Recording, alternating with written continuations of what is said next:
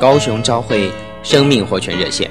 今天请各位来读以赛亚书第三十章十八节的前面两句跟最后两句：耶和华必然等候，要施恩给你们；凡等候他的，都是有福的。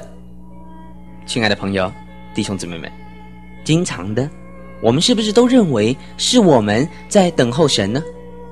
我们不应该单单的只想到是我们在等候神，你也应该要想一想，神在等候我们。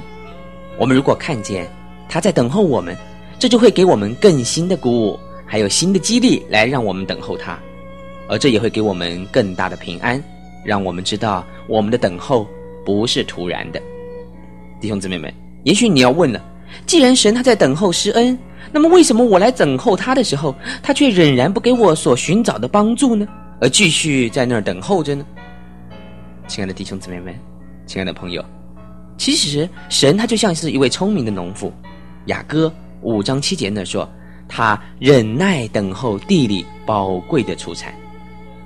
如果出产还没有成熟，他就不能够收割。神他知道什么时候我们的灵可以接受祝福来荣耀他。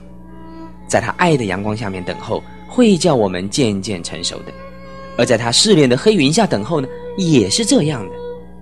各位要知道，神在差遣他儿子到世上来以前，自己都曾经等候了四千年，他为的就是要等候那个最适当的时机。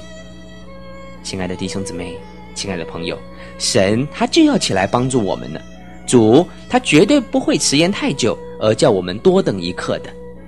我们愿意弟兄姊妹还有朋友们都能够在这样的事上成为一位有福的人。明天再见。